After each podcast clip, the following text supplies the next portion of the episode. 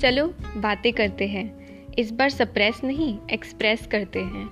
Most weird bizarre and taboo talks पे अपनी राय रखते हैं। चलो, बातें करते हैं। This is a podcast show talk of the teens जहाँ हम टीन्स अपना परसेप्शन दुनिया के सामने रखना चाहते हैं। उम्मीद है दुनिया सुनेगी ज़रूर।